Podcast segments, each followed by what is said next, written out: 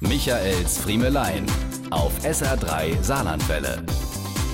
Es ist, als wäre die Zeit stehen geblieben. Wir stecken wieder im Nadelkleid, reisen durchs Land und alles ist wie vor zwölf Monaten. Mir falle auf die Schniss, wenn man ähnlich versuche, ins Kostüm zu hupse, Reißverschluss hoch, Astkonstruktion und Lichterketten drüber und dann fällt Tannenschilling wieder ein, dass er der Autoschlüssel zum Abschließe wie immer im Buchsesack unter deine ganze Tannebaumklamotte hat.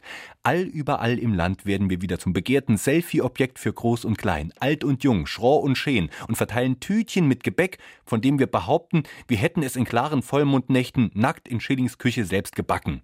Der erste Besuch führte uns am Wochenende auf den Weihnachtsmarkt in Perlseendorf, wo wir die Ehre hatten, unseren Tannenbruder auf dem Marktplatz zu illuminieren.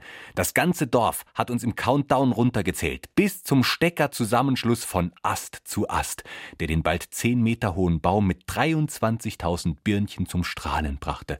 Oh, war das schön. Und der Baum war an diesem Abend nicht der Einzige, der die Lampen brennen hatte. Drücken Sie uns die Daumen, dass wir bis Weihnachten durchhalten. Mir han noch a Haufe vor. Diese und mehr von Michaels Friemelein gibt's auch als SR3 Podcast.